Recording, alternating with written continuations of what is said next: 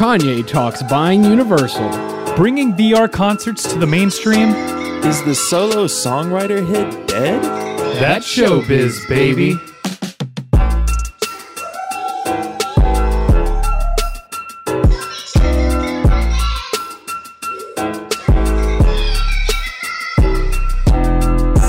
Welcome to episode 22 of That Showbiz Baby podcast, your all things music business and media podcast. I'm your host, Joe, with my co host, Colin, and we are joined today with our guest, Thomas Reid, a successful independent artist in the lo fi hip hop scene. What's up, Thomas?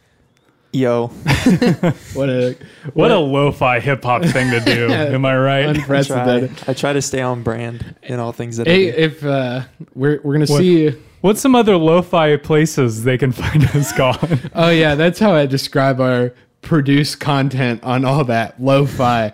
Uh, you can find us on Twitter at ShowbizBabyPod, Facebook and Instagram at that ShowbizBabyPodcast, email that ShowbizBabyPodcast at gmail.com.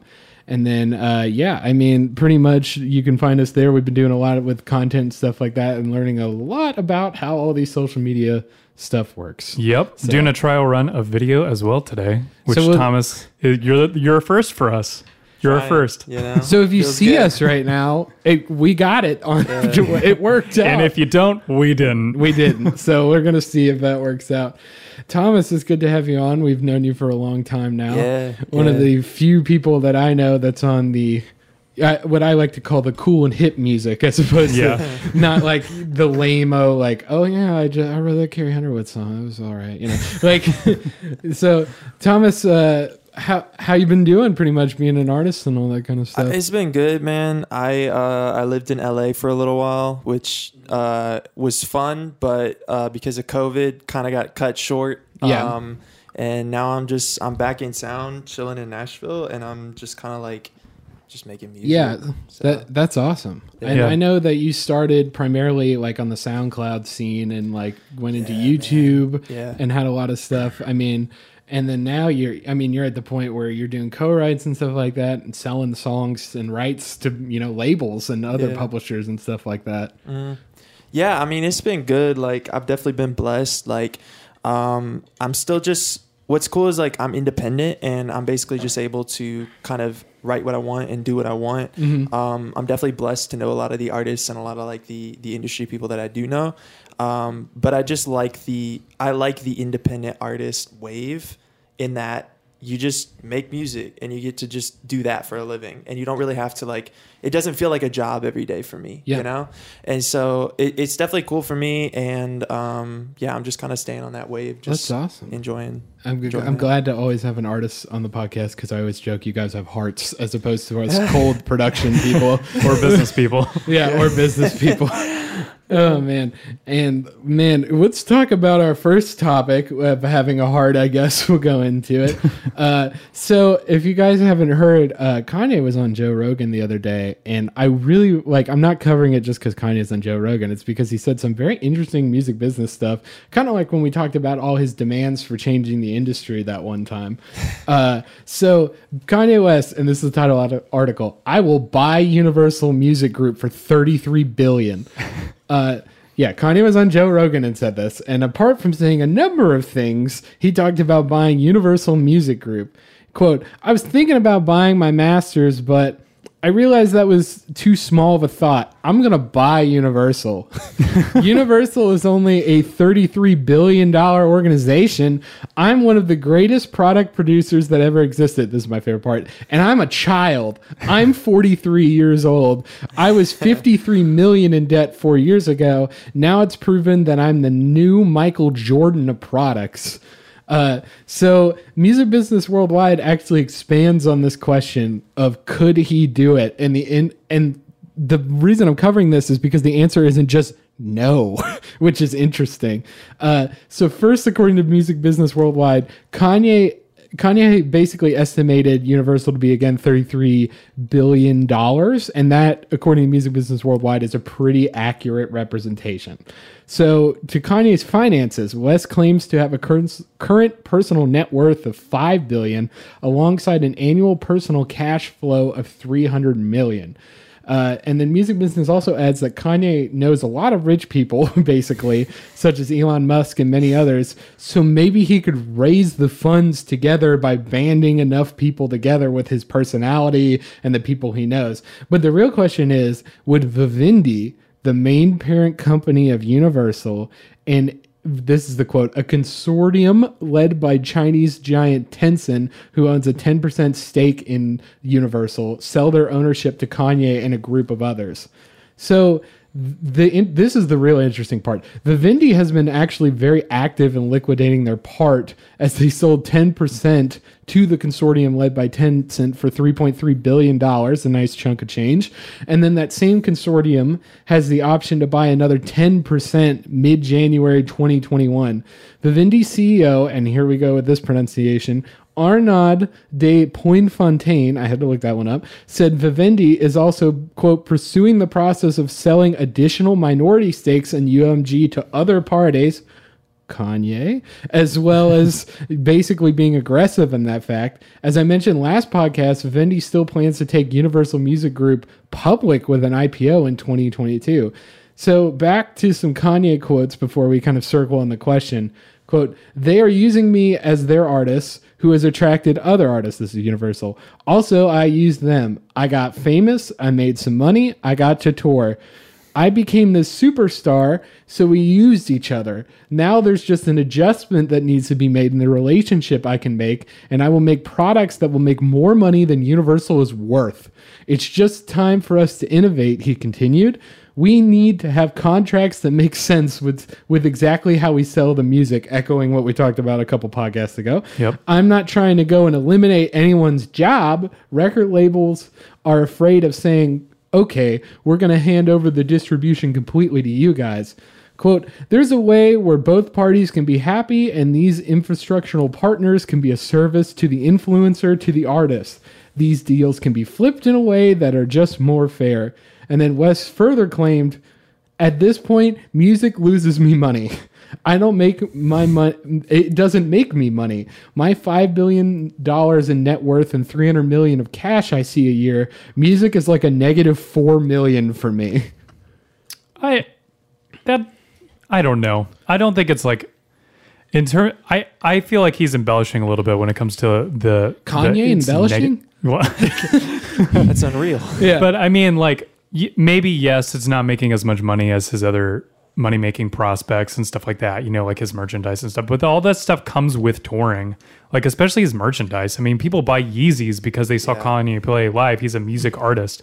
It's what made him his name and what made the everything else around him basically. Yeah.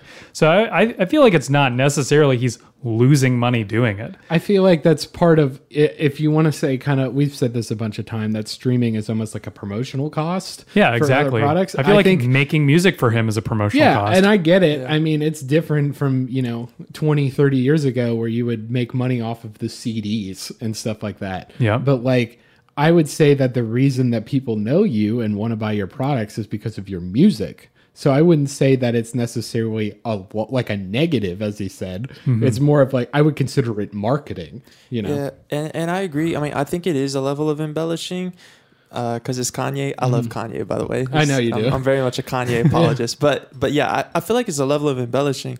But I get where he's coming from because if you think about his position, he's on a major label, and on a major like me as an independent artist, like yeah, I live off of like streaming because I get to keep the majority of that streaming income, Mhm. you know. But for Kanye, he's if he's signed to a major, yeah, he probably had this fat advance that he. I mean, he's probably recouped, but also maybe not because they're probably really fat advances. And then also, I mean, the standard for a label is usually taking 80% of the record Yep. for streaming. So when he says that, I mean, yeah, it's probably embellishing, but he also probably is right. He's probably not making very much off of the music itself. Mhm. But yeah, it's definitely like feeding into his brand. Like there's a reason Yeezys sell, you Right. know? Like, Well, that too, and like it depends on like where you put the cutoff of like where music is making money because like touring is such a huge revenue source that like Yeah. it was pre-Rona, Yeah. and uh, comparison to record uh, to like actually getting streaming like uh, counts or even selling records. Believe it or not, people do still sell records, which is crazy. Um, crazy. yeah, it honestly is crazy now. But um, in comparison to those, yeah, I mean, it like I mean, touring is gonna engulf that immediately. Right. But Yeah. um, I, I still think you know without the music, you're not going to be able to tour. So I wouldn't. kind of I wouldn't count itself. that. Yeah, that's why I wouldn't count it as a negative. You know. Yeah. It's a. If you want to look at it, I would say if you want to look at it in the most pessimistic way, it's the cost of doing business. If you want to say your recording costs and the time you spent doing it, but it then it just gets confusing. It's like He's also he's obviously not losing that much money. I mean, he's got He's he able claims to, buy. have five billion in net worth, and then still makes three hundred million of cash every year. So, like, clearly, three four million of three hundred million is not that big of a chunk. You know what I mean? For Yeah. him to essentially have the ability to even make products that people want to buy. Yeah. Um, I, I also think his talking point on flipping the power move and stuff, it's like, yeah, maybe that's the case for you specifically, Kanye, but what about when you take over uh, and all the artists underneath you? Like, what happens to their collections? What happens to, you know, all, all of their records at that point? And I know he's saying, oh, well, maybe I would just buy it and then I would keep everybody, I would keep everybody uh, like on staff and all that stuff. But that's not what happens most of the time when people get bought out. It like, you know, people shift, people get fired, people, you know, move to different positions and stuff like that. And that's just kind of the, how it goes when someone gets bought out in general. And that's from a high corporate level to a low, you know, small business level. Yeah. So, Thomas, you're going to come in here and buy Universal Music Group and just kick some Yeah. people down? What, what's the label you're buying, Thomas? I don't know. I don't know. I guess like my overall thing with it is just kind of like why, you know? And Yeah. I feel like it's a very like again love Kanye, but I feel like it's a very Kanye thing of like he's he's he's upset about how things are run. And I I agree. I mean, obviously there's a lot of things with major labels that are like very not artist friendly mm-hmm. and I'm glad that I'm not signed to a major label. Right. But I guess like my overall thing is kind of like like why does why is that the answer to it? Yeah. You know, because because if you just look, I mean, he already has a label. He already has good music. Yeah. And like if you just look at the history of good music, good music has not been run particularly well the past few years. Because when it started, he was super involved, but then it's like he he kind of passed a lot of that on to other people. And Yeah. Isn't Pusha T the president or something? yeah, Pusha T, I think runs Yeah. it now, but it's like, um, I mean, there was that one year where it's like Kanye was just like, okay, here's what we're gonna do for streaming. We're gonna have everyone have seven song projects, and it's like, yeah, okay, well that worked for like, uh, was it Kids See Ghost? I think that was what it was. Yeah, I think that's what it that was sick, right? But then there were other artists who were were stuck under, oh, their project has to be six or seven songs, right? So it's like it just did it didn't work out for them and those artists didn't fare as well Mm-hmm. because of Kanye's overall creative decisions just blanket creative decisions on everyone's art there. Yeah. And then on Yeah. top of that, he's just not been I mean, he's Kanye. Like y- you like I listened to a lot of that interview. I mean, the dude's doing a lot of stuff. Like he's like I'm starting schools, I'm starting this Yeah, and you got to remember like, he's also running for president he's doing, technically yeah, he in is some running for president. Like he's Yeah. doing a lot of things, so it's kind of like, um, how is how is the answer to okay, yes, major labels, there's problems. How is the answer to that then? Kanye just buys one of them, and then Kanye's gonna run it like way better than anyone else. See, this is interesting yeah. because it kind of curtails like into that argument we had when we talked about uh, Saddest Factory, which is a Phoebe uh, Bridgers like thing, and we talked about artist-owned labels. Now, this is very interesting Yeah, because, because this this is isn't a- just starting your own. This is a top three. yeah, You know, like this is like Yeah. you this know, would be next level artist owned label. Here's, here's my thing about it. I don't. First off, I don't know if he. I clearly even with his, you know, uh, estimation, if it's high, if it's low, I don't know of his own worth. Like he doesn't have enough money just to buy this company, so he's going to have to get you know investors and other people interested if he really wanted to. Yeah. And I think the thing about this for me is it's interesting because I feel like Kanye, especially like if you follow Kanye, is always running at a you know a thousand miles a minute. I'm going to a different thing now. This is the new topic, and it's interesting actually now from you know a consumer to see him actually kind of hit the nail more and go no no no no no. I'm serious about trying to reform these record labels, like we talked about a couple podcasts ago with his, you know, tweets that were, you know, we've kind of thought were ridiculous, but I, it, it's almost like I want to applaud him for the most basic thing of staying on a topic, Yeah. you know? and so I'm like, okay, maybe he can actually get some stuff together. So, like, like, for instance, like I said, like this consortium, which is a very fancy word, which basically just means a bunch of people, uh, that's led by the Tencent company that owns 10% of Universal. That was 3.3 billion. If Kanye wanted to, hypothetically, he could liquidate some of his assets of the 5 billion and get 10% of this company on his own if they were willing to sell again for another 3.3 billion. Mm-hmm. Now, that's also on the same factor that the share price is the same and all this kind of stuff where they're still well really if they're still privately selling it for the same amount of money. But even when the IPO starts if we want to go later, he could buy maybe a, you know, 10 12% of this company unless everybody ups the price by wanting to get into Universal. Yeah. So, I think I, I here's Do you my think thing. he would do it though? Because like that's, what I'm wondering. That's the Be- thing with Kanye is he tends to say these like I'm going to do this, but then he doesn't actually. so he does all these big PR moves, like, and I and we've talked about it, and I like, look, you can think whatever you want, but I consider his presidential run a PR move. Uh, that's just personally me, but like, I feel like if he wanted to, he could take this as a PR move and say, I want to buy part of this company. And here's four billion dollars. Can you give me ten percent of this company? Yeah, and then, and he like- can say I bought the company. And then, well, he could go that far, or he could just be like, I'm trying to acquire other shares of it and trying to, you know, actually get change in it. And I think, like, for once in a very long time, a lot of people could, you know, they could say, I don't think he's going to do the right thing. I don't think maybe he has the right decisions for the record industry.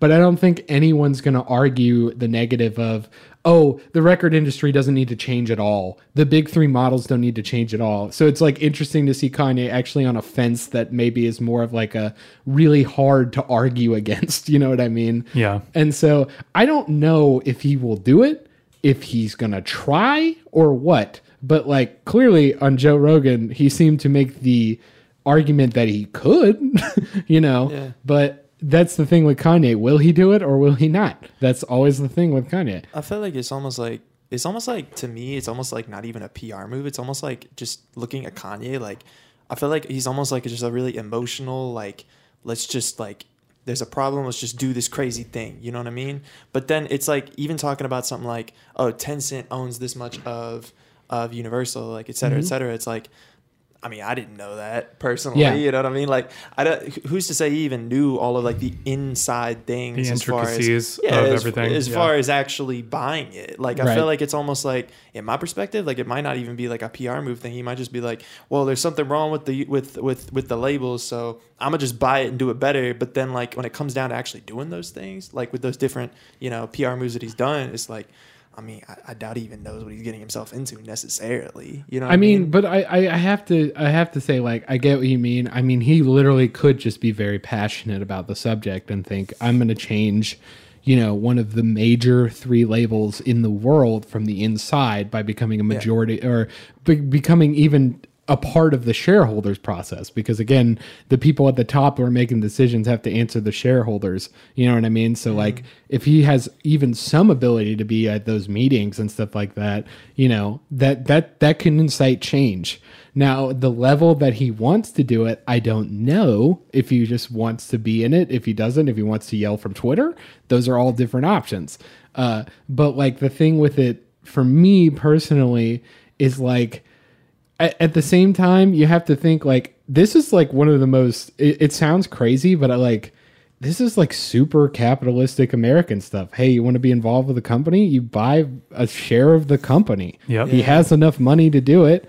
He clearly is trying to, in his mind, and what he said out loud. Obviously, I'm not him, so I can't say. He wants to do it, and so he can change things for the better. So I'm just like, look, if you're really, if this is really what you want, which again, I'm going to put the asterisk of, I don't know, other than what he said publicly, then I'm fine with that. You know what I mean? Like mm-hmm. if you want to if you really believe and you have a hard set that I have the capital and I think I can change this company by being maybe the deciding vote at a chair meeting someday, then that's great, you know? Yeah. So like I mean, yeah, I feel like I feel like you Thomas where I'm just like I Kanye says a bunch of things sometimes and it goes a little too far, but at the same time I'm just like I don't think what he's saying here is that insane. I mean, this is literally like pure American dream shit. You know what I mean? Yeah. You have enough money to buy a stake in a company. Like, Is it American Dream like that? Uh, that weed brand. Probably. I think that's like the Jimi Hendrix strain or something.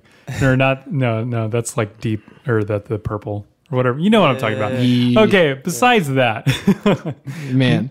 moving on, uh, we actually have some uh, VR news. Shocker. right now. Um, a company named Supersphere is planning to bring their technology to the mainstream by attempting to make the VR experience more attainable to their audiences. Dubbed Arc Runner, the creative effort allows custom VR performance spaces to be built in an affordable price for artists while also creating digitally rendered replicas of existing real world music venues. So these are like real venues that they're just like basically throwing in 3D space and performers are in front of green screens. So not like a Tomorrowland situation, but like actually like we're at the it's Red like Rocks. it looks like literally red rocks. Okay. It's like 3D scanned red rocks. all right. basically. Just want to make that sure. Um, So this, uh, what's interesting too about Arc Runner, it actually allows crew members to operate vir- a virtual stage in real time, just like a real show. So like lighting directors are working a lighting board. oh shit, I would do this. Yeah, and visual artists, audio engineers, they have monitors and stuff like that too. I mean, obviously, probably in the digital space, there's not a monitor mix, but you can imagine. No, there'd totally be. I like, but I sorry, I just think it's so funny to be like, you could be an audio engineer. Like a, you could be like, what do you do? Live sound. I, what are you doing? I work from home. Well, I they're not to that point yet because they're definitely all in like you know uh, a studio space environment, uh, and there's a full crew involved in the process. But they are partnered with Facebook's Oculus Rift department, and the company has already produced a live show with Steve Aoki and are looking to produce many more in the coming months. Billboard researched the numbers behind VR and stated, according to Statistica. More than 5.5 million augmented reality and VR headsets will be sold in 2020, and the technologies are predicted to sell more than 26 million units per year by 2023. In September, the International Data Corporation's quarterly report on worldwide VR headset sales projected that the following uh, that following a coronavirus related decline of 6.7% in 2020, the market for VR headsets will return to double digit growth uh, of 46.2%. Huge growth in 2021. That's just a year. So that's a big deal. While gaming continues to drive consumer headset sales, the IDC reports cities virtual concerts among or, or cites virtual concerts among the use cases starting to resonate with buyers. So basically, people are starting to get more involved in it. They're starting to pay more money to do the stuff, and they're getting used to the market. Um, and that's basically what the creators of Arc Runner are saying the whole time. They're saying we're basically just trying to do this shit correctly now. That way, people are more inclined to, oh, this is a professional thing. Like, we're going to hop on now, and it's going to basically just massage the market a bit more. Okay. So, uh, Supersphere was launched by Lucas Wilson in LA in 2015. Wilson then bought, uh, brought on Doug Allenstein as an executive producer and business partner, and the bo- they both managed to book high-profile projects such, such as interviews with Michelle Obama in the White House, as well as a six-part series with uh, Paul McCartney in his private home studio. So this was in 2016. But since then, uh, they have uh, worked with artists such as Billie Eilish, Empire of the Sun, Lupe Fiasco, South by Southwest, and many more. Um, and Arc Runner has apparently been in development for eight months. So they've been basically since the start of quarantine been working on this thing and trying to like make it work better. You know, they're in beta testing at it uh, currently, and they actually three uh, they like 3D scan real equipment that would be on stages. So like real LED lights, real like scaffolding, real stuff. They scan all of this stuff and then they import it into the software and it basically just like like it's crazy. Like some of the photos are insane. Like they're they have like uh, camera guys scattered around, and it's literally just a green room. And you look at the monitor that they're looking on, and it's literally it's like they're in the space. It's crazy. That's so cool. Um, so, according to the company, the artists will eventually be able to use Arc Runner to create shows with little involvement from Supersphere uh, due to the digital library they are creating that is close to 500 virtual replicas of venues across uh, the world, basically. So, however, It still need times it still needs time to cook up. And according to Allenstein, right now we need to be doing the production because we need to prove that they're good shows. The worst thing that can happen to a technology is you release it before it's ready and people start delivering crap. But eventually when the tool gets into the hands of musicians and creators, they're going to create stuff that we'll never think of, and that's the beauty of it. So, what does a contract look like for this? Because it's crazy, right? There's this is unprecedented. This has never really been done that much before. It's only been done a couple of times. Mm-hmm. So, according to Wilson, there isn't an established way of drawing it up or even an industry price standard yet. Billboard points out much of copyright law predates VR and even live streaming, which has led to confusion and disagreement over which music licenses are needed to broadcast performances. Wilson says that they are handling the licensing case by case and don't have a broad deal with labels or publishers currently.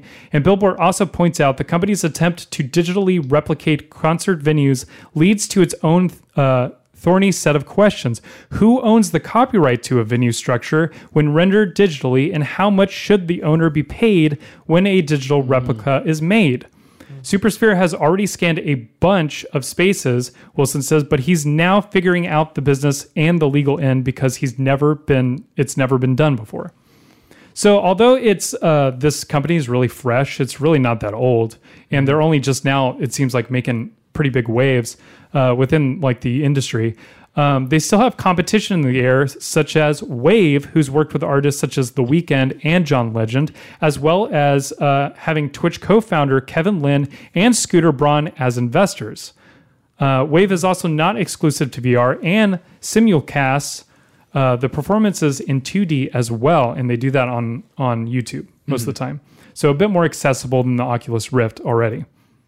So 2D rival Melody VR, which we talked about uh, before, also has a leg up with licensing deals with UMG, WMG, and Sony, as well as acquiring Napster for $70 million in August. which we covered uh, literally right when that happened. And Yep. I was like, Napster, here we go. Yeah. So, um, you know, th- this this is a weird like time. This is honestly. pioneering. Yeah, this is this is the stuff. Uncharted territory.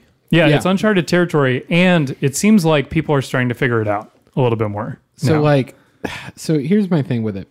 VR when it first came out, you know, because it's new and it came out in a form factor that was like a consumer base. Like you didn't have to go to a lab somewhere. You could actually like buy one and hook it up to your computer and actually do it. Like people were very excited about it when it first came out, but the price point for it and like the limited features of VR in terms of like being worth like an 800 900 dollar, you know, VR set were like so hard to push consumers to buy. Yep. Because it was like, do you want like, you know, well, there ba- wasn't any content well, for it basically, it, was like, do you want to play like a, you know, a because it was mostly towards games. So like Yeah. at the time, even the games were like, do you want to play like basically what looks like a PS2 game in VR? You know, And and they mentioned that too in the article. They said that um, a lot of it is still going to be pushed primarily by gaming, and that's how they're going to get their consumer My question was when they first started this was like, and you kind of started explaining this was I was wondering if they were going to try to go for more of like an upper market, but it seems like they're trying to build the market into an accessible place. From what Yeah, you're saying, absolutely. And the Oculus Rift is pretty accessible at this point. Like, it's, yeah, I mean, there's that, and there's the Vive, and there's like a couple of those. But like, what I'm saying is like, I it's it's very different because I think before once we figured out like once VR came out and they're like, oh, this isn't going to sell as crazy as like everyone buying an Xbox or a PlayStation or something like that. Mm-hmm. Then like all these people who made VR games had to like basically they tried to make a niche for it. So they were like, "Oh, we're doing this niche market, so the things are a little bit more expensive because you have a VR headset, you know, like mm. because of the VR technology."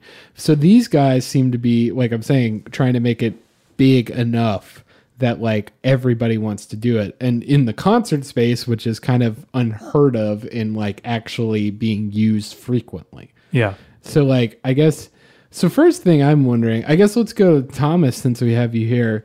Do you think if let, let's say you're like on a VR like I, I'm assuming you'd be in front of a green screen or mm. something like that, and then they would have like 360 VR cameras there to kind of load you into a space. Yeah, so basically they're on a sound stage, Right. And it's like there's a photo of like Steve Aoki, you know, with his Yeah. with his boards and stuff. Do you think that it would be hard for you if you were an artist, you know, even personally, or maybe you just want to take a guess towards other people to just be in front of like emptiness in a a, bunch lot of of cameras ways? and that's yeah. it, yeah. Well, that's exactly what I was thinking. Is I was like, there's certain issues with it where like, I mean, people are already doing it because of COVID. There's like all these like live concerts that you just Right. like go and just like tune into. So like people are doing it. So it's not like an end all be all problem, but for sure it's like there's not that same kind of energy. There's never going to be that 100% same kind of energy as like a concert because concerts have those moments where it's Mhm. like, oh, the audience is all going to sing along here and you're going to like feel the energy of the audience and like all these things. And like, you just can't do that in like a VR concert. It would it would have been like the reason why we have this stuff in pandemic and like you know and all these uh, live show concerts. Everybody thinks of it as concession from an artist side. You know, Yeah. like we have to do this because there's nothing else. Yeah. But like, let's think about future proofing this thing. Is that if you had the option of doing a live show, and they said, okay, well. You could do that. You could book your night for that, or you could come on our VR stage. I feel like it would be a hard sell, you know, Well- for an artist perspective, unless the contract's very lucrative.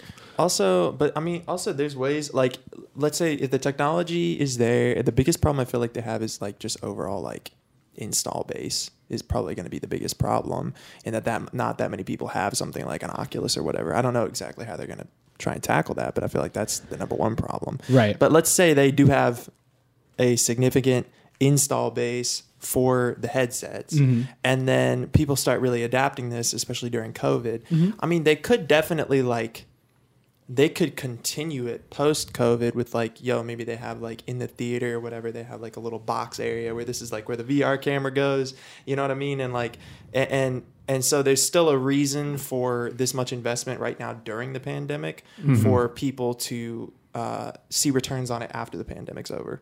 So it's like I think it would work, but also at the same time, it's like there's just it's never gonna 100 percent be the same as like being in a live, you know, Yeah. venue. show. Yeah. It's just never Well, gonna- and uh, I will say there is some sort of like audience particip- participation because uh, I think that Steve Aoki one, they actually did have people who had the Oculus in like the crowd thing or whatever. And like, i think Steve could see them from monitors. So yeah, it's almost like you have your audio monitor for like what you're playing, and then you like you have your video monitor Yeah. for like Mm-hmm. who's out there almost. And apparently, That's cool. like what's cool about VR too is like you know you can see the hand movements and stuff like that, and uh, that's a that's a lot better than like the Minecraft ones, Right. You know, where it's So- like you know they're just kind of walking around. I think Thomas hit a very good point there. It's going to be about user base and it's going to be about expanding the market. Clearly, from the projections, the market's expanding. Yeah. Now, I don't know if the projections are Gonna match the reality. well going to match the reality, and also like how much of this is getting pushed by COVID. You know what I mean? Yeah, exactly. Like, Like- I would be way more, you know, like I'm more interested in a VR headset now because I can't go anywhere. You know Yeah. what I mean? And so like I guess the thing is is that I get I think this is a perfect time for them to start trying to really develop it. It's just going to be interesting to see if those numbers stay true because like you know if if i had a survey or something and be like yeah i probably plan to buy one in 2021 and then you know seven months from now we have a vaccine and people generally feel more comfortable or something hmm. then like i feel like your plan plans as your consumer might change you yeah, know? I mean, I think, I think the best thing for VR is almost like an intimate setting. You know, I think that's what everybody strives for with VR, and I actually think you get more of that with live sessions as opposed to concerts. You know what I mean? yeah, And I think they're really trying to f- like force this like 360 concert experience thing down people's throats and like that, you know, might work with the time being like like you said. Right. But I think when concerts start to open again uh, and people are like, "Great, I'm going to get the fuck out of my house because I've been stuck in my house for 2 years now and I want to go to a concert. I'm going to buy a bunch of concert tickets." I think that's going to be more uh, like See, prevalent. I love that idea because I think it'd be really cool if like, you know, maybe you had like a band that was more instrumental or something like that. You know, like or like have people- jazz or Yeah, like kind how of a, cool would it like be- a songwriter it's almost session. like you have to like we we've kind of perpetuated this idea on this podcast where it's like we have to see this pandemic also as a positive in terms of like what we can do entertainment wise and so like we should do stuff you know when they do these live streams that are only available in live streams that aren't available in real life like how cool would it be if you could somehow like you know they had a let's say we had a jazz concert there was like a trio or something and everybody's like really into it you know he's like a virtuoso how cool would it be if you could be like this close to this guy Yeah. like and you're like you know Yeah. a jazz student or something It's definitely it's definitely got to be a tailored experience. yeah, Yeah. Like in general, I they, d- have, I they have just- to work it for VR. yeah Mm-hmm. it would be really hard to just be like here's fucking drake in a concert basically and you're Alright, there yeah you know what i mean so like that would be hard I think Um, it's definitely better than the drive-ins, in my in my opinion. Yeah. because I think with you know like drive-in movie theater is one thing, right? But like a drive-in like concert, I don't know. It's just weird to me. I feel I feel like it, it would just feel weird to have to like sit in my claustrophobic car and watch from like what if I'm like 10 rows back? Yeah, Like, I feel like- how am I going to see what's happening? Yeah, in my perspective, I feel like it depends on the artist. You know, it's Yeah, like that for too. Drake. Like, I don't think you'd want like a VR concert. I guess it would work primarily just because he has so many people that would show up to it. You know, virtually show up to it. But I feel like um, But like a Shania it's Twain just kind of maybe not. weird because like he's such a turn up concert. You know what Yeah. I mean? Like like that sort of thing. So it's like but I mean an artist like me who makes sad music, I feel like you have this intimate like VR thing. Like if it's tailored toward it, it would work for something like that. You know what I mean? And artists who are like like indie artists. You know what I Yeah. mean? Like like shoot, like Julien Baker. Like that would be a pretty sick like VR concert, but I feel like Mhm. it depends on the artist because if you're having something super turn up, I feel like a, a driving concert might almost work better because at least you're gonna hear from like the other car next to you, like woo, you know, you're gonna hear one of those. See, Yeah. that's the other thing we haven't talked about. I think we've been thinking like, you know, if we think about VR, you know, you're maybe on the front row or whatever, and it's just you looking, and you can look to your left or your right on the stage, and then there's nobody around you. What if we had like almost like a second life experience, and like we all got in the VR thing, and like Joe's right next to me, like I could turn to Joe and talk to him or Yeah, something. which is what they're trying to do with this. Okay, Basically, like you're in a pit setting and Yeah. like there's other users around you and stuff. because that reminds me more of like how Fortnite does concerts. and Yeah, that's why that's I kinda think it's what- appealing. they're doing. But um, the weird thing about it though is like interactivity of that is very limited, you know, in terms of of that and what you would do in in real life. And you know, Billboard makes a good point with you know talking about their uh, competition as well because I don't think everything needs to be VR. Like I think 2D uh, you know, live sessions, live concerts filmed and stuff are just as important Yeah. as as virtual because think- you're still you, you want to get as many different kinds of people to get in on your product as, as possible and the only people that are going to get in on vr are people who probably know a lot about gaming and are younger I just Yeah. think right now that the market is super towards gaming and like yeah, we also have to think about that like demographics. I mean like Yep. but I feel like most people again just true with technology is like unless we have a mass wave and like it causes a huge spike or something in people wanting to get it, this is mostly going to be adopted by newer tech friendly people. I mean, you have to know enough to set up a VR headset. Mm-hmm. So like that's one thing. And then the other thing I was going to say is it's really interesting how like be, like I, I think it's like you're saying thomas it's going to come down to tailoring the experience to make it this is a one of a kind of experience instead of a concession. You know what i mean? Because i'm not like look if it's a one of a kind of experience and i go to a, if i go to a concert and i spend $90 on a ticket and the concert sucked I get at least it's like, oh, we made like a trip out of it. It was like a day. You know what I mean? If Yeah. I spent ninety dollars, nine hundred dollars in something to get like you know a nice VR headset or something, they're cheaper than that now. They're like probably like 500 600 Yeah. But like if I spent that much and I was like these fucking blow, I would be so pissed compared to like Yeah. all that kind of stuff. well And- and two i think in terms of even gaming content vr is still limited because it, the production cost of making one of, of developing those games developing things for vr is astronomically higher than 2d entertainment Well, it's also well, even in a video game, at least you don't have to incorporate things that are live and moving. Yeah. You know what I mean? At least like if you have a 3D model of a character, you know, when he makes it and you know, when a developer makes it, it's a 3D model. Then like if we have Thomas on a stage, for instance, we have have enough data to capture his whole body and everything around him and the audio and sound he makes to make him sound like he's actually there. Yeah. That's like so much more work. Because I feel that that's that's that's what I'm saying. Is I feel like overall the biggest challenge is like the upfront cost is gonna be way more, especially with like they're saying scanning those theaters. Like that's like Yeah. they don't even know legally Oh my God, all the those copyright Oh, for that when I when weird. they yeah when they mentioned that I was like, is that even legal? Like for some of that stuff? Because like, and it seemed like they didn't even know. Honestly, Yeah. like they were. I mean, like, it makes eh. sense. It's pioneering technology, so like Yeah, you kind of get into that. But I feel like it does fall into you know, especially the architectural style of each thing is is that is copyrightable. That is, you know that is a staple. That's someone's artwork that they went into. Like there is architectural design is is the same. That would be the same intellectual property. You know, as as something else.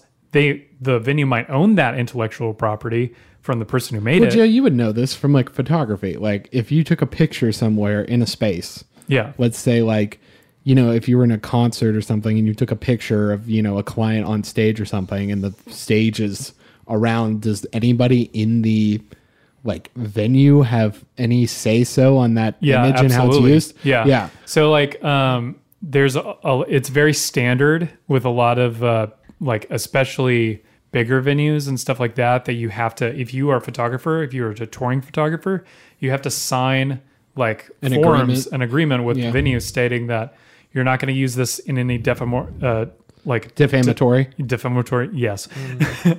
uh, way um, you you also like some of them are even more strict where they're like we have to approve the photos That's true. Like, what if you like were at a, you know, and you could argue maybe this devalues your brand as a venue. Like, if you're an iconic venue, let's say a Red Rocks or Carnegie Hall or something like Yeah. that, and then people can go there and experience it or whatever, and then you lose the thing that's like, oh, you know, we've maintained this really old venue for hundreds of years now. Yeah, but now you can just get now you can just get it. It just devalues their Yeah. shit. You know what I mean? Well, that's the thing, and feel I think they're gonna feel some brunt of that. But it doesn't seem like they're using it for the promotion, like for anything except making it right now. I'm gonna be very concerned. I'm. I, here's my thing. I th- this is a this is a theory that I have. If the venues get involved, I think they're gonna have some leeway into what goes like what Goes in the contract? used. No, mm. like I think what's gonna happen is they're gonna have some. I bet you this is this is my guess.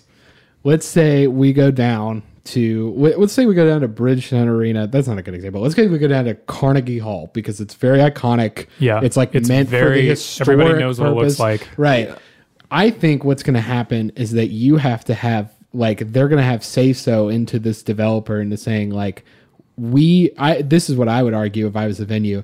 We get to have our virtual stage because it's our venue. Yeah. So we get to control who goes on that And virtual you stage. oh, and almost do like a virtual booking process. Right. You know when we do like virtual Bonnaroo, Yeah. Instead, it's literally there. You know what I mean? So like we could say like, oh, as Car- if you want Carnegie Hall in your VR app, then you're gonna have to let us only run Carnegie Hall. We book Carnegie Hall, mm-hmm. like even in VR. Mm-hmm. So that could be weird. Can you imagine a virtual tour where it's you literally you're just like, okay, I have three performances today, one at Carnegie Hall, one at Red Rocks Amphitheater, and one at you know, like that's that just chilling in the studio. yeah, I mean screen. that might be So- what happens. I mean, maybe these people can make this and then sell that you know 3D render to them, I guess- like you were saying, and then at that point they might be controlled of the booking, and then they could just hire them to do the video aspect of the performance and stuff, and then at that point, you know, they can do splits with everything else, and by splits we mean like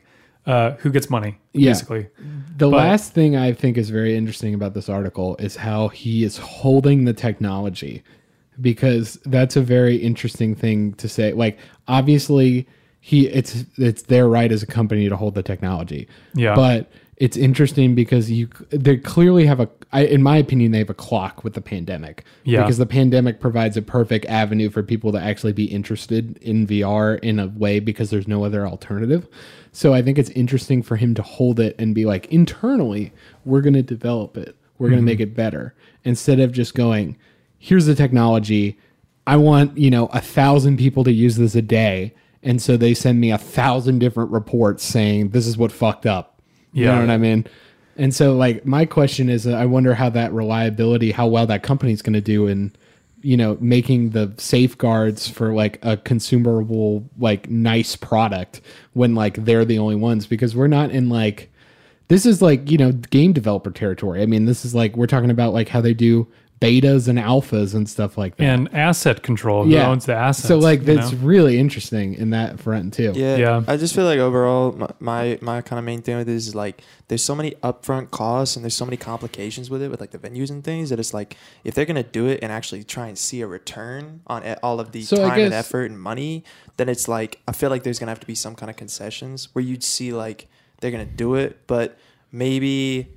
I feel like especially for big artists that need like a good return on it, I feel like you're gonna see like a version of that that isn't VR, but it's just like more like interactive and you can like watch it on Yeah. YouTube. like the uh, you know? sim the simulcast, like uh, Yeah. which is like what he was talking about, where basically you have control of all the cameras. yeah. So you can go like, I want to go to camera two. I want to go to the drum cam or something. Well, and two, uh, I will say YouTube has done a great job integrating 360 footage just to your phone because you can just sit Yeah. there and just move your phone. the and there's- gyroscope of it will Yeah. let you do that. And honestly, I feel like I'd prefer that to strapping on a Yeah, VR I headset. even 'cause I- personally want to do that. I want to go grab a drink or something. You know? Like, I'm going to a I don't want to. concert. Can you imagine standing in your room for like an hour and just be like, I doubt "This is you would great." have to stand, but like, Well, I yeah, what you but- mean. You know what I'm saying. You're just chilling, bobbing your head. It's like we really have a awkward. friend. I, I would totally see doing that. he has Yeah. he has an Oculus. oh my god, that would be so funny. Uh, but yeah, Yeah. moving on because Let's talk about technology I'm not excited about. uh, so we got to talk about Quibi uh, since God. Quibi just went down. So uh, rest in peace. This is originally a Hollywood Reporter article, but it's from Billboard. Again, all the links are in the description below if you want to read some stuff. I, there's a lot of quotes in this, so I kind of summarized some things. So if you really want to deep dive, this would probably be the one if you want to read. Uh, so basically, this article originally from Hollywood Reporter that got in Billboard uh, is kind of saying, "Will media investors learn from Quibi's failure?" Is the title of it. And so it's kind of the whole thing is about talking about it. They kind of don't talk about will they learn from it. It's just more of like, why did Quibi fail? Is kind of the question, and they say a bunch of different reasons. So like, I mean, you're laughing about it, and I I also am laughing about it because like I just feel like like simply you can be like it sucks, but like at the same time, it's just like in my experience, it's just like there's a lot of variables into it sucks, and that's kind of what this deals with. So first off, Quibi is going to shut down on December first, and uh, Quibi basically said they raised a billion dollars in funding. And Jeffrey Katzenberg was the founder of Quibi, and he's a big deal. And the reason why Quibi was like considered a big deal because Jeffrey Katzenberg ran Disney Studios from 1984 to 1994, Damn. and he was the CEO and co-founder of DreamWorks Animation so big deal. big knows deal what in he's the doing. space. Yeah. So like he knows how to do content. I mean, he was doing all the big, you know, animated Disney movies in the early 90s and late 80s. He was doing, you know, like the DreamWorks and uh, all that Shrek, all that kind of stuff that was making hundreds of millions of dollars. Mm-hmm. So like this man knows about content, you know what I mean? So Quibi also on top of having a great, you know, person that everyone kind of believed in was they had a bunch of stars jump into this thing. There's a bunch listed in here, but I'll give you a few. There's uh, Liam Hemsworth was on there, Anna Kendrick was on there, Jennifer Lopez was on there, Guillermo Toro was on there, and there's like a bunch of other ones I didn't even name. So it's like you got the smart person on the front, and you got good stars and everything about it. Why didn't it work? Uh, so I'm not uh, I'm not at all surprised. Says Hal Vogel, CEO of Vogel Capital Research and a former entertainment analyst. I never understood the con- the concept's appeal or saw its ability to scale, given the basic idea was to quote change sub fees while spending enormous amounts of money per minute of programming. As a result, from the start, this was a solution looking for a problem. He adds, I also thought the comp the what does it say? The competition for the short term frames was more amenable to things like crossword puzzles or Candy Crush type video games. Um, I'll read a couple of quotes here. If Katzenberg couldn't pull off Quibi's core vision, then no one can. And that vision of ex- expert. well, this is a hard Expensively. one. Expensively produced Hollywood budgeted content for a mobile first millennial audience is confined to the entertainment dustbin in perpetuity. Peter Casby, founder and CEO of advisor firm Crea, uh, Crea, Creative, that's a fun name, Media, said uh, basically he goes on and goes quibi got its marketing wrong and its target mo- wrong. Young people had no idea what it was or why they should care. Uh, their initial coming out super bowl ad was a disaster. And then uh, they summarize it. The super bowl commercial featured bank robbers esca- escaping while the getaway driver watched content on a phone replying i'll be there in a quibi. God. I have whoa uh, whoa whoa. Be there to quit. You I, we a could have a word like whole that. we could have a whole podcast about that. you should watch it because i watched it the uh, Okay, it's I'm gonna- pretty bad. I'll look it up so later. katzenberg joined had we'll, a joint we'll look it up right after this. So Katzenberg also had a joint statement with CEO Meg Whitman, and basically they said because the idea itself wasn't strong enough to justify a standalone streaming service, or because of our timing, their conclusion we will never know, but we suspect it's been a combination of two. Uh, we will never know. So yeah, because they said there's some. Here's some other things that some of the other commentators said that I just kind of made into bullet points. So one, the short form content was trying too much to reinvent the wheel with the small length of the content and seemed like a foreign format to audiences who are used to like TV level formats and stuff like that. Yeah. And movie formats. And th- that has to deal with time and stuff like that.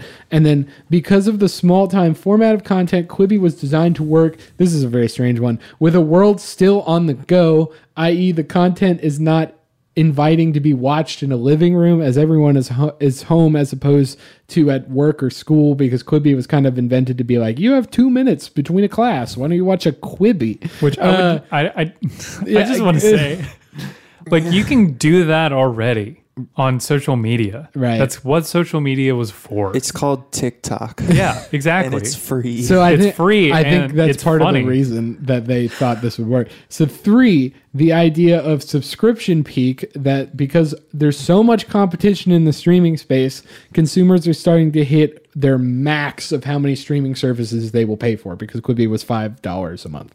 Um, and then I'm going to leave you with this Enders analyst Tom Harrington saying that quote from an unproven service to attract 1.3 million active users in the first five weeks is impressive, but by its own account, Quibi's launch uh, was underwhelming. Sizable subscriber target, 7 million by year one and 16 million subscribers by year three justify a level of spend never seen in a short form video, but an ambitious for an experimental startup with limited brand equity. And then Quibi has disclosed that it had 1.6 million subscribers to its initial 90 day free trial. so that's good. People weren't even paying for it. And then lastly, he said, it is the first of what will be the number of streaming services that will not be able to sustain themselves. Um, so yeah, so Quibi, uh, well, I- we were talking off mic too, of just streaming service, long form streaming services in general, and just how everything like is the market going to be oversaturated with all these new like Peacock coming out and like all these other things like are is is uh cable television going to take over again yeah, or something like that I mean, we talked a quibby amount of time about it, and then oh god, it's such a terrible. that's our ad. soundbite Uh, yeah. So like, if you want to make that joke about the length of the company being alive or the length of the content, you can choose which that joke works with. Yeah. But like, yeah, there's a lot of thing because like Quibi basically like had the meme of like step one Jeffrey Katzenberg, step two stars, step three profit. Like that's kind of like what it was. So like the thing with it, I think is really interesting is. I, I think this one guy hits it on the nail. It was a, was a solution looking for a problem. Yeah. because it's not a consumer thing that I've don't. The format itself, I think, is kind of part of the problem, but I also think the content on it is part of the problem. Well, my opinion on Quibi is it's just like it's the most like Hollywood thing ever, where it's like you get a bunch of people with like a bunch of industry notoriety and a bunch of money and like as many stars and like money and like all these things as much as you can possibly get together, and you're like, it can't fail. I Yeah. mean, we got all this. Like, Yeah. dude, we got It got reminds Kevin me Hart. of the term it can't fail. industry Like, plant is what people yeah, used to it's use. just like, but but I well, this think is another level because it's it's literally oh, it was a the- billion dollars. Yeah. It's the biggest funding ever for it's something crazy, like this. and I, basically, I think it's just like they they were like trying to connect different points. They're like, well, TikTok is big. You know what I mean? Like Snapchat's pretty big. Like this, and Young that. people like short young things. people have don't have attention spans. Let's you know, let's do this. here's like, the thing they forget. Um, those are free. Yeah, exactly. That's what I'm saying. Is like I feel like they connected all these different points that made sense, but they like they connected point A to point C and forgot that point B was like influencers. The fact that these apps are free. Yeah. The fact that they're like really good. You know what I Mm-hmm. mean? And like and that users can it- interactivity with users. exactly. And so I feel like they just connected point A to point C. Yeah, and can just you forgot imagine somewhere in there? Can you imagine watching Netflix and like watching a Netflix show and it being two minutes long? I just Would that not just fill you with the most disappointing Yeah, feeling? and that goes into that point about like how you can't watch Quibi. It's really hard to watch Quibi at like your house if you want to. Do you want to watch? It's like, it's like that office joke where they're like, "Do you want a bunch of? Do you want a small amount of good pizza or do you want a lot?" Of bad pizza, and they're like a small amount of good pizza, and that's kind of what I feel like. It's like, do you want 900 episodes that are five to 10 minutes long, or would you like 90 that are regular format and they like are designed and you're used to like the length of it and they're designed to be not this weird cliffhanger every time the episode ends because how can you develop anything in a 5 minute to 10 minute episode yeah. So, Like, question: Is it like very produced? Is it? Are these like run Yes. like TV shows? Yes. So it's not. It's not like the the added thing of social media where it's you know it's almost like home video aspect, right? Where it's it's very relatable. It's very like engaging in Yeah. that in that way. So that's why I think, and Thomas hit it on the nail, why those influencers and stuff, and your example of being at class or something, or, you know, like at your job and you got like three minutes, is like, that's why that works in that space, you know, being like, oh, I got time, I can watch a TikTok. Because I feel like that's more of like, oh, this is more, you know, not produced content. I like if I don't pick up every note of three TikToks in depth, I'm not fucked for the rest of TikTok. But if I'm watching Quibi for two minutes and I miss three words of it, I've missed a sixth of the episode. so like what am I supposed to do? Like I just have to keep infinitely rewinding, you know, like that's kind of get to the point where we have all those chips in our brains, right? And we just we just breathe and we're like, oh, that was the season. Let's also go to season three. also Quibi had the vertical video as well. Oh god. for a while and then they like reverted it to allow traditional i think is how it went so like imagine even better every you know it's my favorite thing to say everybody already loved how cool instagram tv looks no so they were like let's put it on quibi yeah like i, I don't know what to do um, Yeah, uh, dude, when they finally patched IGTV's like thing where you could actually do full screen of it, Yeah. everyone was just like, "Thank Jesus! Oh my Yeah. god!" because I like just, yeah, it's I just feel like overall, like a big reason that those short form video, like that's that format works, is because it's like these indie people, it's influencers, and Yeah. people like that. It's like, yeah, traditionally short form video is not this super Hollywood produced thing, and people like that. Like people like the fact that it's like just people and they can relate to those people and those influencers and that's why they follow them and that's why they like enjoy that type of thing but then it's like i feel like you tread into the territory of like some celebrities do it well, but then sometimes when celebrities get on TikTok or they just start like riding that wave, it's like really cringy. Yeah. You know? I mean- and I feel like Quibi was the entire app dedicated to that. You know? just, just pretty good. I am my PR person told me to get on here. I am here. yeah. It's I like, just I just think the thing with Quibi for me was that it was like if you're supposed i- it's just such a disconnect between these are really well produced shows and like you're supposed to be into it but then at the same time the form factor is just telling you like it's only five to ten minutes. You don't have to care that much about it. You can watch it on the bus. You know what i mean? So it's just weird to be like you know uh, you should be invested in these characters, which makes you really want to buy Quibi more. But at the same time, the form factor is telling me it doesn't fucking matter. You know, It- like that's kind of my thing with it. And then also, like you're saying, there's so many free alternatives. Like TikTok Yeah. is the one that comes into my mind just because of you know 60 seconds and stuff like that. But even YouTube, I mean, there's so many YouTube videos that are less than you know 10 minutes that I would watch. You know, Yeah. in between. So like- a lot of competition, a lot of failed management. It seems like in in terms of just failing to register what the market wants. Yeah, I mean, like they're saying, it's a solution without a problem. Nobody was like, you know, I get it. I feel like we all have that meme of like being like, oh man, there's so many shows to watch and I can't watch them all. You know what I mean? Everybody's watching all these shows I can't watch. But I don't think anyone was like, can you force it into my lifestyle where it's 10 minutes and then every time I can do it? And so I'm hooked into like what the office gossip is about TV. You know, it's just stupid. Mm-hmm. Yeah. Uh, so, Quibi, good luck uh, Oh, crashing down. but we'll Rest in peace. Uh, but last article, uh, and it's actually an interesting one. It's more of like a, a kind of a deep divey kind of thing. Um, so, can single songwriters make it to the top of the Billboard charts? And what we mean by that is just songs that are written by one songwriter. So, Fleetwood Mac's Dreams, written by Stevie Nicks, is soaring high after the track found massive success on TikTok, which we talked about in an episode prior. Ironically enough, the song has had a rebirth during the area uh, during the era of absolute desolation in the charts for songs that have been written by one person. Yeah. So here's I'm going to go through the the eras basically for you guys just to kind of see like Yep. how the industry has changed. So 1950s 39% of the tracks written by one person hit number 1. 1960s 26% out of 203 singles uh, of number 1 singles. 1970s 44% out of 253 singles. 1980s 42% out of 231 singles. 1990s 24% uh, out of 140 singles, so basically half of the the era prior. Uh, 2000s 6%, 129 singles. Uh, 2010s 4%, 116 singles, and currently 2020s 0%, 17 singles so far. So there are two trends I'd like to point out here. Uh, just looking, you know, briefly at this. Uh, obviously, the catalyst happened in the 1990s. Um, when it dropped from 42% to 24%.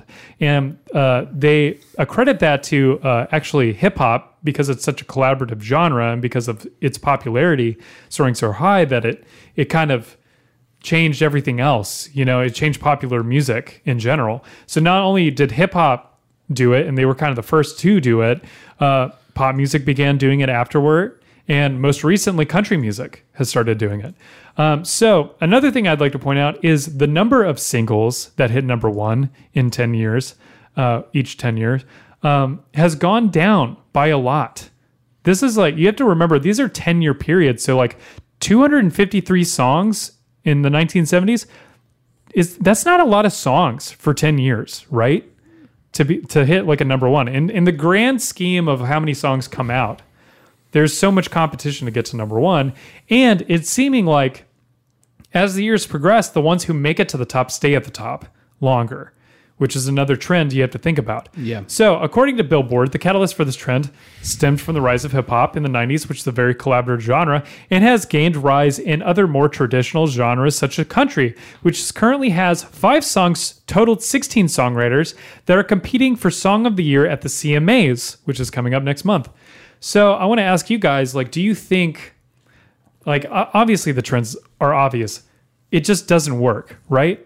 If to get it to be to be a single songwriter on something and get a number one do you think it's going to happen again? Do you think because the last one was go, Thomas. was ed sheeran they said and that was a while back. Well, I think it's it's um it's an issue that's multiple. There's multiple le- levels to it because one for one thing, the hip hop thing is very true, and it, it's on multiple levels. In that, like, yes, hip hop's very collaborative, and hip hop is isn't it still the predominant genre genre in the U.S. It's like still like the Um, top, isn't it? Yeah, yeah, it's it is. I, like I think most so Listened to, Yeah. most, like yeah, are you talking about So- in terms of gross revenue or just in terms of like the charge, like just in general. You know what I mean? Like, um, anyway, hip hop is very collaborative, but then you're also seeing things like sampling is very is happening a lot more, yep and that I mean, it's not just lyrics. I mean, it's that's like instruments. Like sometimes people have vocal Right. samples, like this and that. That's also technically a songwriter. You know what I mean? Mm-hmm. Still the same because thing. why would you uh, why would you do a big contract to get you know say give me you know a percentage of the royalty that just go give me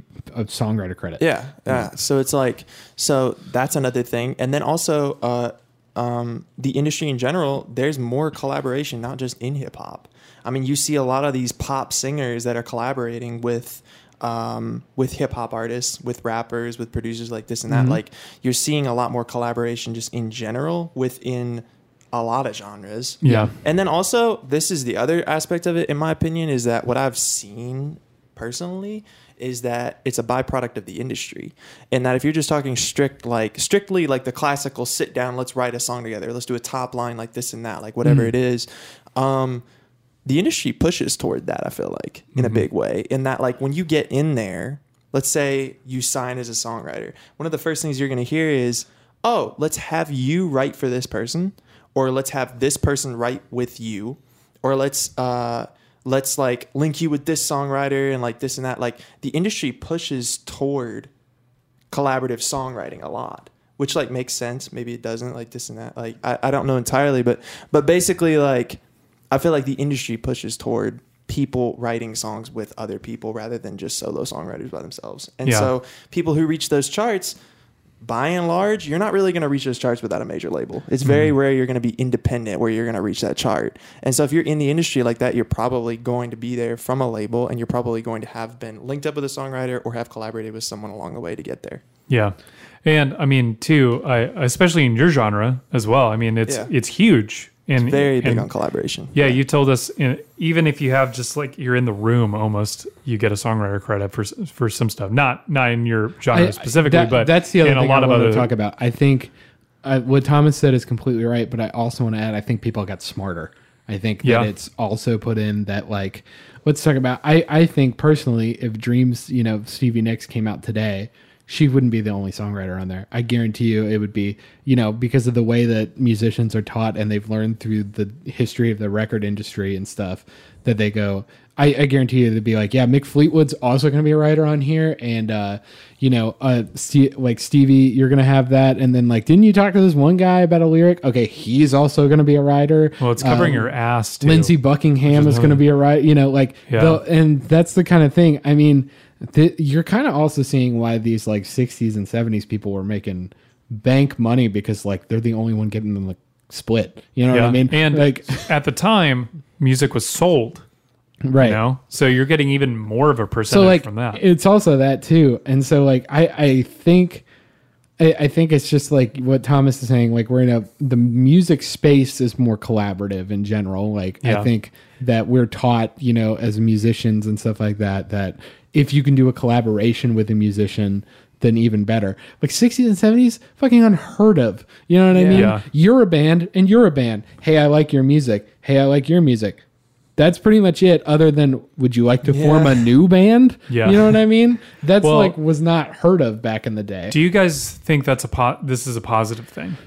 I think I think if you're working on any project, whether that be creative, whether that be not creative, I think having multiple people chime in on something can be very helpful.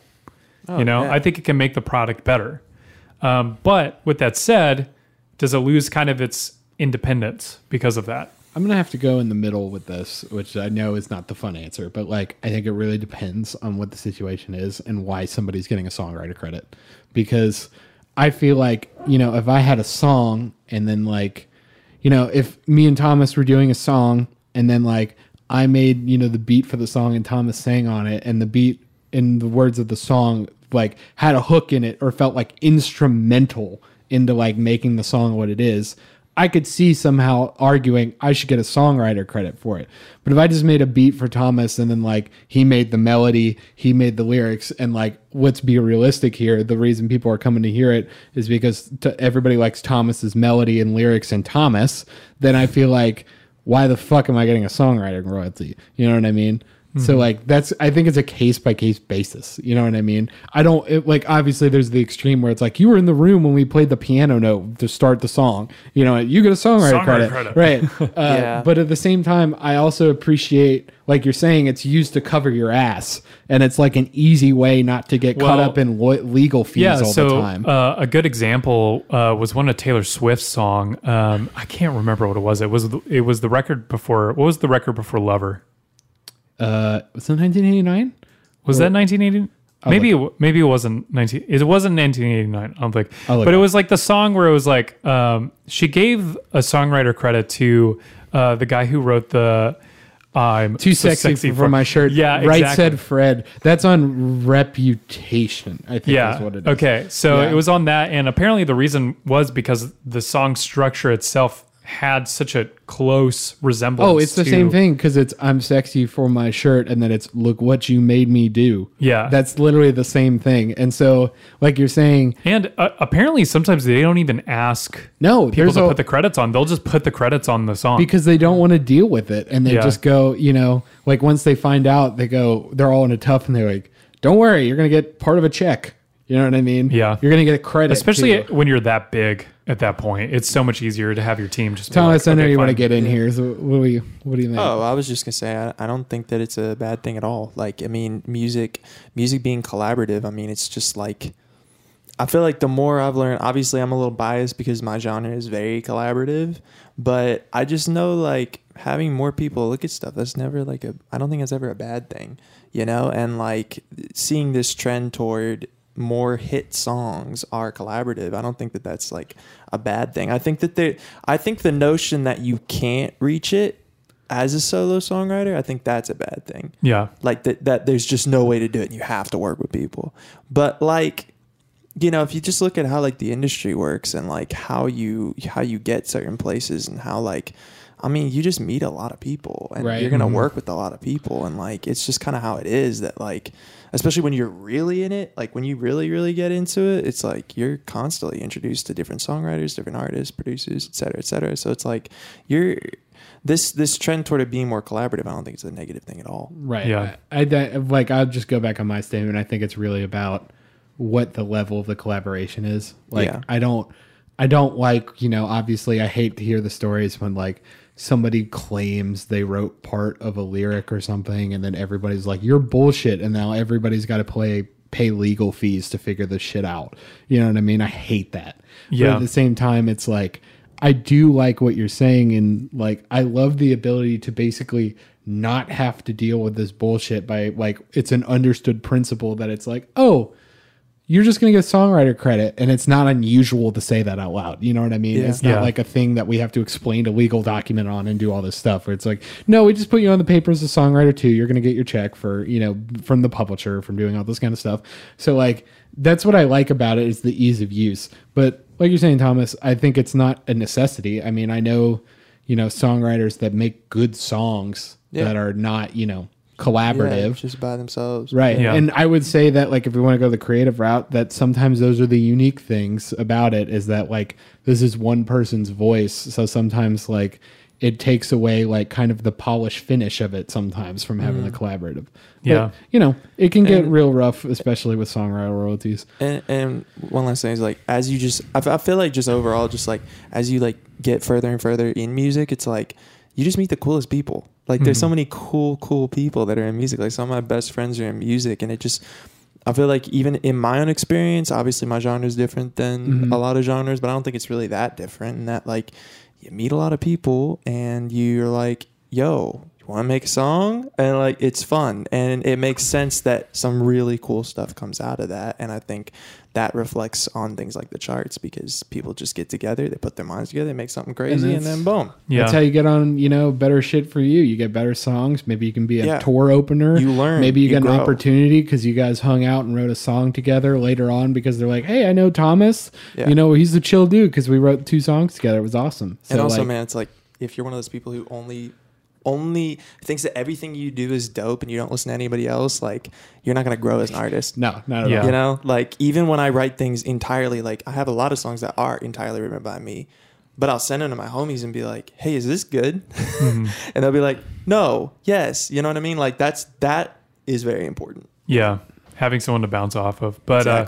I want to ask a little bit about your genre in particular, Thomas, because it's so different. Uh, I feel like historically than a lot of other genres, because Mm-hmm. honestly, it's primarily been. I mean, yes, it's been spliced up. It's it's come from hip hop originally, Yeah. all that stuff, but it's born primarily on the internet, and it it it thrives on the internet. I would describe it as cutting edge. Yeah, As, for know, sure. And also, people don't understand how much money is in your genre because it Yeah. seems like there is a lot of money to be had in it. Yeah, I mean, I, I just put up the example of my really good homie. Shout out Powfu. His song "Deathbed" is still going crazy, Mhm. and he's he just reached double time.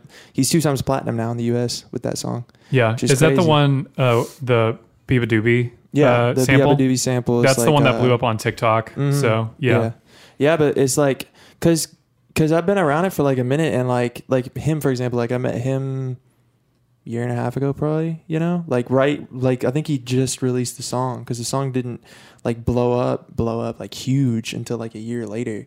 Um, but I guess uh, overall, like the the genre, it comes from like if you think about classic lo-fi is very much jazz rap like chill hop like that sort of like influenced of like it's surrounded by it- it's based on like a lot of youtube channels like obviously started in in its inception from like a lot of these like scenes of like you know the chill beats study too Yeah, like, you know, the anime chill girl beats chilling out study super slash aesthetic relax too. obviously that started but then in my opinion i don't i don't know 100% of the history if all this is 100% accurate but the way i see it i feel like it really kind of like it reached a lot of mainstream stuff uh, after like X, like that rapper, like Mhm. he had his 17 album and his song Jocelyn Flores, uh, it sampled Shiloh, who Mhm. Got sampled so much after that, especially, um, but she was sampled before uh, a lot. And basically it was like you're taking the sound of lo-fi which is a lot of these like um really aesthetic they're like they're like hip hop beats but they don't hit that hard they're not Yeah. like super super hard on on bass some of them can be but it's it's largely just very like light like airy like vibey kind of kind of sounds and um a lot of especially after that a lot of it's based on like vocal samples where they Mhm. take like a little instrumental of a piano guitar like with a little vocal they loop it and they make an aesthetic beat out of it and then Mhm. people sing or rap over them so it's like right after that came out like man there's all these people that started like coming out of the out the gate that were doing it like before him or at the same time or et cetera et cetera but but the point is is that that really shine it, it, it's shown it's shown a word Yeah. We'll it's take shown, it. it's shown a huge i don't think it's a word anyway it shined like a huge light on um on the genre as a whole as far as it like reaching more of a mainstream appeal you know beyond just like the chill beats to study to and this and that yeah. Yeah. um and so then man i mean you have you have like Powfu, for example, who's like reaching these insane heights off of this genre, and it's like it's really, really inspiring to see how like all the people that I've met and and how the genres continue to grow and how it's like really it's reached a lot of mainstream appeal now. Yeah. Mhm. So It's just it's a very I, I love it because it's like a very unique genre that's come out of the internet and stuff like that. Kind of like K-pop is in a lot of Yeah. ways. And well, I was like- about to say, didn't it split? It was kind of on par with vaporwave. That whole vaporwave push too yeah, sort of was yeah. some of it. I mean, it wasn't exactly the same, but it was like kind of Yeah. on the same growth it's like two time. steps away. I would say. Yeah. you know? but but that i- I guess the key that yeah you really nailed into is that it's very born from the internet you know by and large. Um, in that you have like a lot of youtube cu- curators that post these songs that really are breaking artists. Yeah. you know you look at like like youtube channels like the bootleg boy or like promoting sounds and it's like you can look at their top songs on their channels. Hmm a lot of those artists are signed to majors now And it's You know? like you know, it shows the power of the tastemakers too. You know, Yeah. these guys and Yeah. girls who are putting Blogs these and shows. yeah, everything. It's like I think the thing I love about y'all's genre is like it's come to a point where like it reminds me of like the origins of like remixes from back in the day, like as old as like you know we're talking about like seventies disco remixes and stuff. But now we've gotten to a point where like you know uh, if we go backdated, it used to be like. Oh, every artist also has a '90s acid hot house remix now. but now I think we've got to the point where it's like, no, this isn't remixes. These are like actual musical compositions that use samples Yeah. as like a main point of it. You know what I mean? And it's different from rap where it's just like this is just supporting, you know, Yeah. the rapper or something like that, and that's it. It's like an actual the arrangement of it and the effects and the other instruments that are with it are a composition itself, as Yeah. opposed to you know. Just being like a remix or considered something derivative. You Yeah. know what I mean? Which I think is really innovative. And that's why we wanted to talk about it because it's just like it's not seen. I mean, like I can't I can't think of other genres that are like that. You know what I mean? Other Yeah, than I mean- K-pop or something like that, where I, I, think it's interesting. you could you could argue some forms of techno. You know, like later forms of techno. Mm-hmm. but that's what I'm saying. It's like derivative, kind of uh, not derivative, but it's like comes from the roots of like that kind of space where it's like you're taking something and you're creating something new. But I of it. love that now we're not just like scapegoating and being like, oh, this is just, you know, a remix of Cher. This is what it is. It's a remix of Cher. It's and now we're actually like, this is an actual musical composition. You know what I mean? We've put this together as an individual thing. yeah, Um, because I, I just think it's cool because yeah, it's exactly what you're saying. It's like it's really like it's like new songs built out of like like a lot of it is entirely original stuff, but Right. then a lot of the stuff that's like really popped is it is a lot of like sampling people, and it's cool that it's like yeah, you're you're taking like a little hook off of an existing thing, you're making it sound way different, super lo-fi and aesthetic, and then you just kind of like you know you're you're putting like rappers on top of beats that have like indie samples. And you have like it's very much like it's different kinds of sounds and it's it's yeah i just i think it's really cool. I've met a lot of really cool people through it and i'm i love the genre so. Yeah, Yeah, that's great. well, awesome. Um, well, in terms of what I've been listening to this week, uh, I've been listening to a lot of Neil Frances. Uh, if you guys don't know that, uh, specifically their song "Tell Me." I guess it's their biggest song now, but it's one of their newer ones with Undercover Dream Lovers. It's very, very I like good. that name. Yeah, I, it's a good band. You should check them out. Um, I also have been listening to Arden, um, which is a smaller group. Uh, I don't really know where they're out of from. I, I listened to them a lot at the beginning of college for me, so it's been a while, but I kind of rediscovered them again. Um, and then, you know, I'm just vibing to Radiohead. Will always be. i love radiohead I love Radiohead, but I also always think of that impression of Radio- Radiohead by Reggie Watts. where Oh, he's yeah. like, Tom, the Thom Yorke. yeah, where he does the Thom Yorke. That's what I always think of. But you know, Radiohead's legendary. Yeah. Uh, I got. I've just been on this like. This has been my entire life. I just get really bored. Start reading Wikipedia pages. Go. I've never listened to this album. Let's go into it. So I went into the like. I. It's weird because basically I'll just go. You know what? I haven't listened to this artist really. I've heard the songs. I just haven't really listened to it. If you get my drift. So I was listening to Police, and I was listening to. uh I think it's literally their first album. It's called. uh oh god it's got a weird title i'm gonna say Reggatta de Blanc is what it's called. But like uh, oh it's the second album. But like it has a dark side and the moon on it. It also has message in a bottle Yeah. uh, which is like the main thing.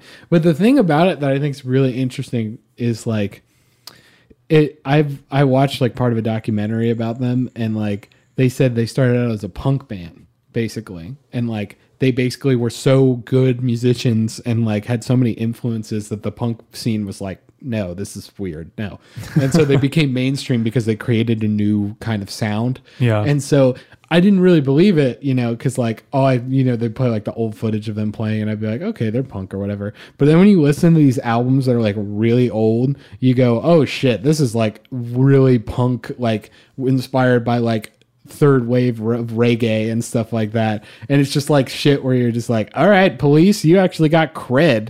You know, you're not just like white mom central, uh, even though Sting totally is now. But like, it's just like I I just had it in my mind. You're I was like, okay, sister. sorry, white mom central. Um, but like literally, it's just like now I'm like, okay, Sting, you got your cred. You know, like now I understand why you have your like, you know, you're not just a gimmick. You're not just like, oh, we all love every breath you take. You know, Yeah. so Thomas, what have you been listening to, man? Um, I've been. I mean, I'm always. I'm always listening to Drake, specifically sad Drake. Mhm. Uh, I just love. I love Drake, but um, that's like a forever for me. But I mean, a lot of a lot of that kind of stuff. Uh, but as far as newer things, I, I really love brakence. I don't know if you guys have heard of him. Hmm. No. he's so good, and he's popping off right now. And he's like, he's really like came up recently. I don't. I guess it's like sort of a mix of. I don't know if it's hyper pop. I don't want to say that it is because I'm not entirely sure what hyper pop is still. Yeah, that's like a hundred gecs, right, or something. Yeah, but it's, see, he's not like 100 gecs, so maybe he's not hyper pop. Point being, he's really, really good. Um, he's got like some really like, it's like, think of some of his tracks. He'll start out singing like Bon Iver kind of, yeah, but then he just goes off and it's like screaming and like distorted 808s, and it's like Mhm. he is so good. He just did a song with blackbear oh, cool. um, because I think he just signed to, to Columbia. Uh, but anyway, very very good. He's very good. And um, also, who else? Uh, there's this one song, "Feelings" by Ollie. That's amazing. It's like really sad, like It's kind of like indie mixed with hip hop, but it's like really really good. Uh, and then I'm always just bumping the homies. Uh, Cozy Boy, my dude, shout out Cozy Boy. He just released a new song. It's really good. So yeah. Nice. Well, Thomas, where can people find you and your music? Uh, Spotify. I say Spotify a lot. I'm on. I'm on all this stuff, man. I'm on Apple Music. I'm on like all the places, but I love Spotify. So, uh, yeah. And then you can just follow me on Instagram. Um, I'm just Thomas Reid Music everywhere. So you can just check me out. SoundCloud, Awesome. Instagram, all the places. Yep. Well, Thomas, thanks again for joining us. This was great. it's We'd love to have you again sometime. Absolutely. Absolutely. Um, but yeah, that's showbiz, baby. Thanks for listening to That Showbiz Baby podcast, your all things music business and media podcast. You can follow us at our socials at Showbiz Baby Pod, Facebook and Instagram at That Showbiz Baby Podcast, and email us at showbizbabypodcast at gmail.com with all your questions, concerns, and topic suggestions. And thanks to our boy Thomas for coming on, and you can follow him at Thomas Reid Music pretty much everywhere. Um, we're working very hard on getting this video stuff up and running, uh, so check us out. We're going to have a YouTube channel for that portion of it. But yeah, we really appreciate everything you guys do. If you can rate us, if you can share us, we really appreciate it. Thank you so much.